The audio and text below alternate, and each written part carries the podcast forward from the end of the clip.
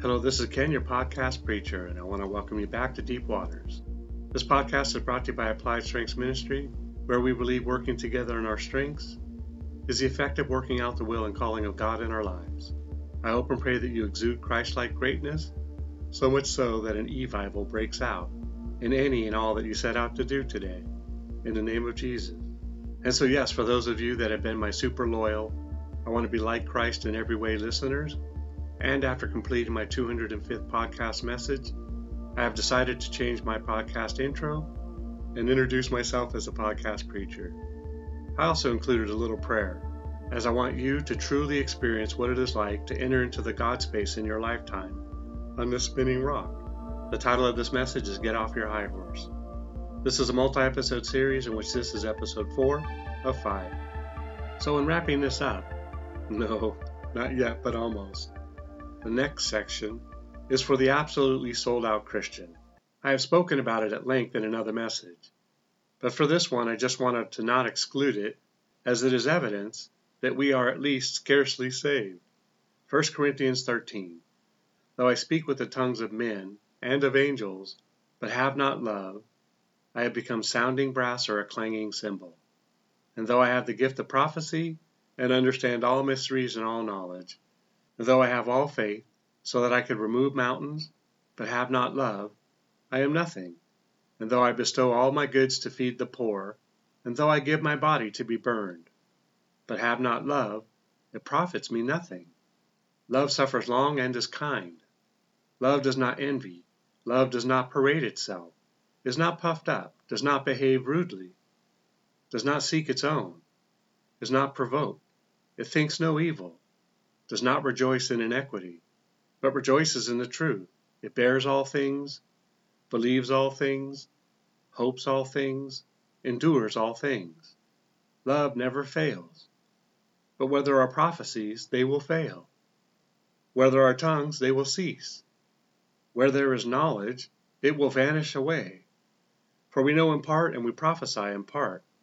But when that which is perfect has come, then that which is in part will be done away. When I was a child, I spoke as a child. I understood as a child. I thought as a child. But when I became a man, I put away childish things. For now we see in a mirror, dimly, but then face to face. I know in part, but then I shall know just as I am also known. And now abide faith, hope, love, these three. But the greatest of these is love. Now if you are not just a little moved by the request that Paul makes here, but then I should connect with you to learn from you. I don't mean this sarcastically, as I know we have some who are right now living this out, and they are hard to spot by shouts and horns. No, they are quietly walking this thing out step by step.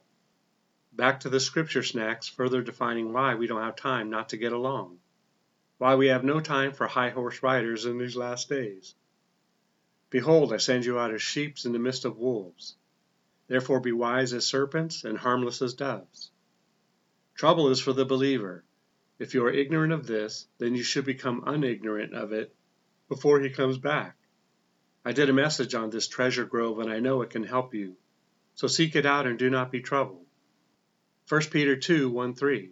Therefore, laying aside all malice, all deceit, hypocrisy, envy, and all evil speaking, as newborn babes, desire the pure milk of the word, that you may grow thereby, if indeed you have tasted that the Lord is gracious.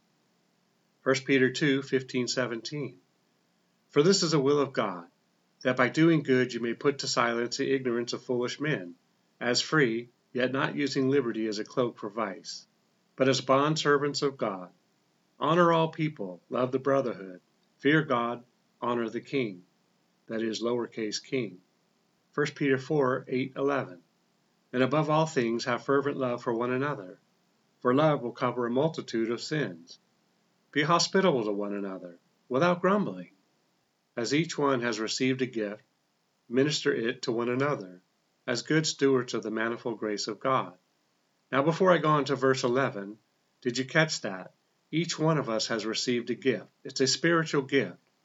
It could be service, helps, healing, prophecy, speaking in tongues, interpretation of tongues, casting out devils, playing soccer.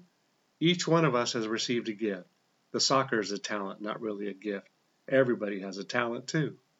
So you see, if you're not operating in your gift, you kind of have a problem building up your spiritual resume. We're going to have one of those, and Jesus is going to look at it. Verse 11, if anyone speaks, let him speak as the oracles of God. If anyone ministers, let him do it as with the ability which God supplies, that in all things God may be glorified through Jesus Christ, to whom belong the glory and the dominion forever and ever. Amen. I did a message on Peter and John's relationship, and I know it will give you new insight on both of them. But what I wanted to point out in what Peter stated above is that he knew the value of relationships at this point in his ministry. He understood some things about what it is to be a friend, to get along. Surely he understood some things about walking with Jesus and how we can get the Jesus results we have all come to expect. And we see below that so did John, for each of them had their own way about it. 1 John 3:11. For this is the message that you heard from the beginning, that we should love one another. 2 John 1:5. And now I plead with you, lady, not as though I wrote a new commandment to you, but that which we have from the beginning, that we love one another. John 13:34. A new commandment I give you, that you love one another as I have loved you, that you also love one another. You want to leave room in what you believe for correction. If you have it down, then you have it down. But remember what it states in 1 Corinthians 12:131.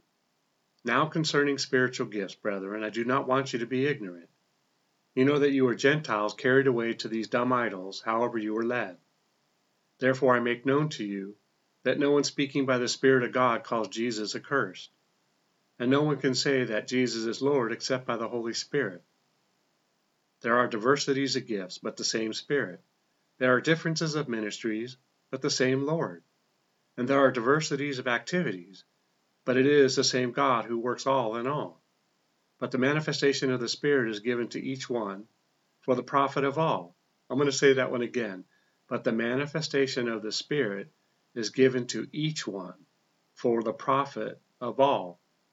In other words, everybody gets something, and that something that you get is for other people. Again, everybody gets something, and that something is to be used to help other people. This is where we get the offices that are designed to build the church in such a way that you have a platform to use that gift, equipping the saints for the work of ministry. That's what the church is. It is an equipping center so that you can work in your ministry. All right. Back to Corinthians. For to one is given the word of wisdom through the Spirit, to another the word of knowledge through the same Spirit, to another faith by the same Spirit, to another gifts of healing by the same Spirit, to another the working of miracles, to another prophecy, to another discerning of spirits, to another different kinds of tongues, to another the interpretation of tongues. But one and the same Spirit works all of these things, distributing to each one individually as he wills. As for the body is one and has many members, but all the members of that one body, being many, are one body, so also is Christ.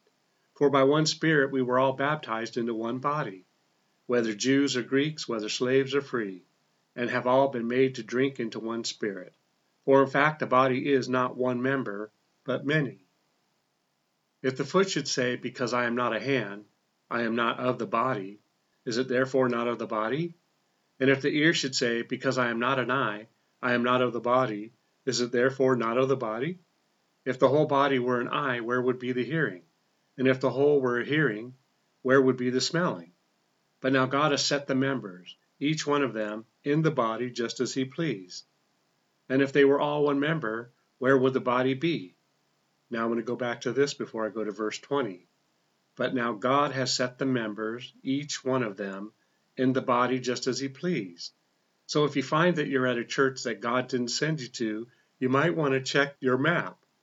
God may have a different place for you. He might have that place for you.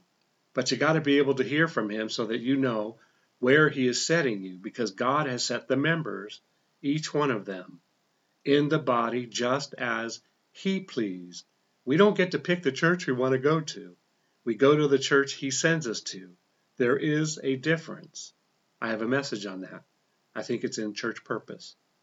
So now on to verse 20. But now indeed there are many members, yet one body. And the eye cannot say to the hand, I have no need of you. Nor again the head to the feet, I have no need of you.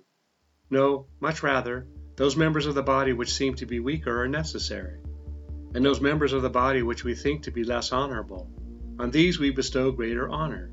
And on our unpresentable parts have greater modesty, but our presentable parts have no need. But God composed the body. Here he is saying it again. But God composed the body, having given greater honor to that part which lacks it, that there should be no schism in the body, but that the members should have the same care for one another. And if one member suffers, all the members suffer with it. Or if one member is honored, all the members rejoice with it. I did a message on not everybody gets a trophy. That might help with verse 26. Honoring is different than giving everybody a trophy, by the way. Verse 27. Now you are the body of Christ, and members individually. And God has appointed these in the church, first apostles, second prophets, third teachers. After that, miracles, then gifts of healings, helps, administrations, variety of tongues. Are all apostles? Are all prophets? Are all teachers? Are all workers of miracles? Do all have the gifts of healings? Do all speak with tongues? Do all interpret? But earnestly desire the best gifts, and yet I show you a more excellent way. Well, that's it for today.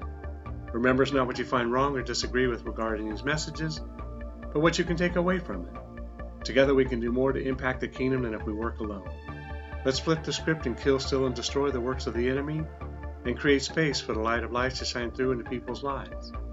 Plant a seed and click on the like and subscribe button. Let's build this ministry together.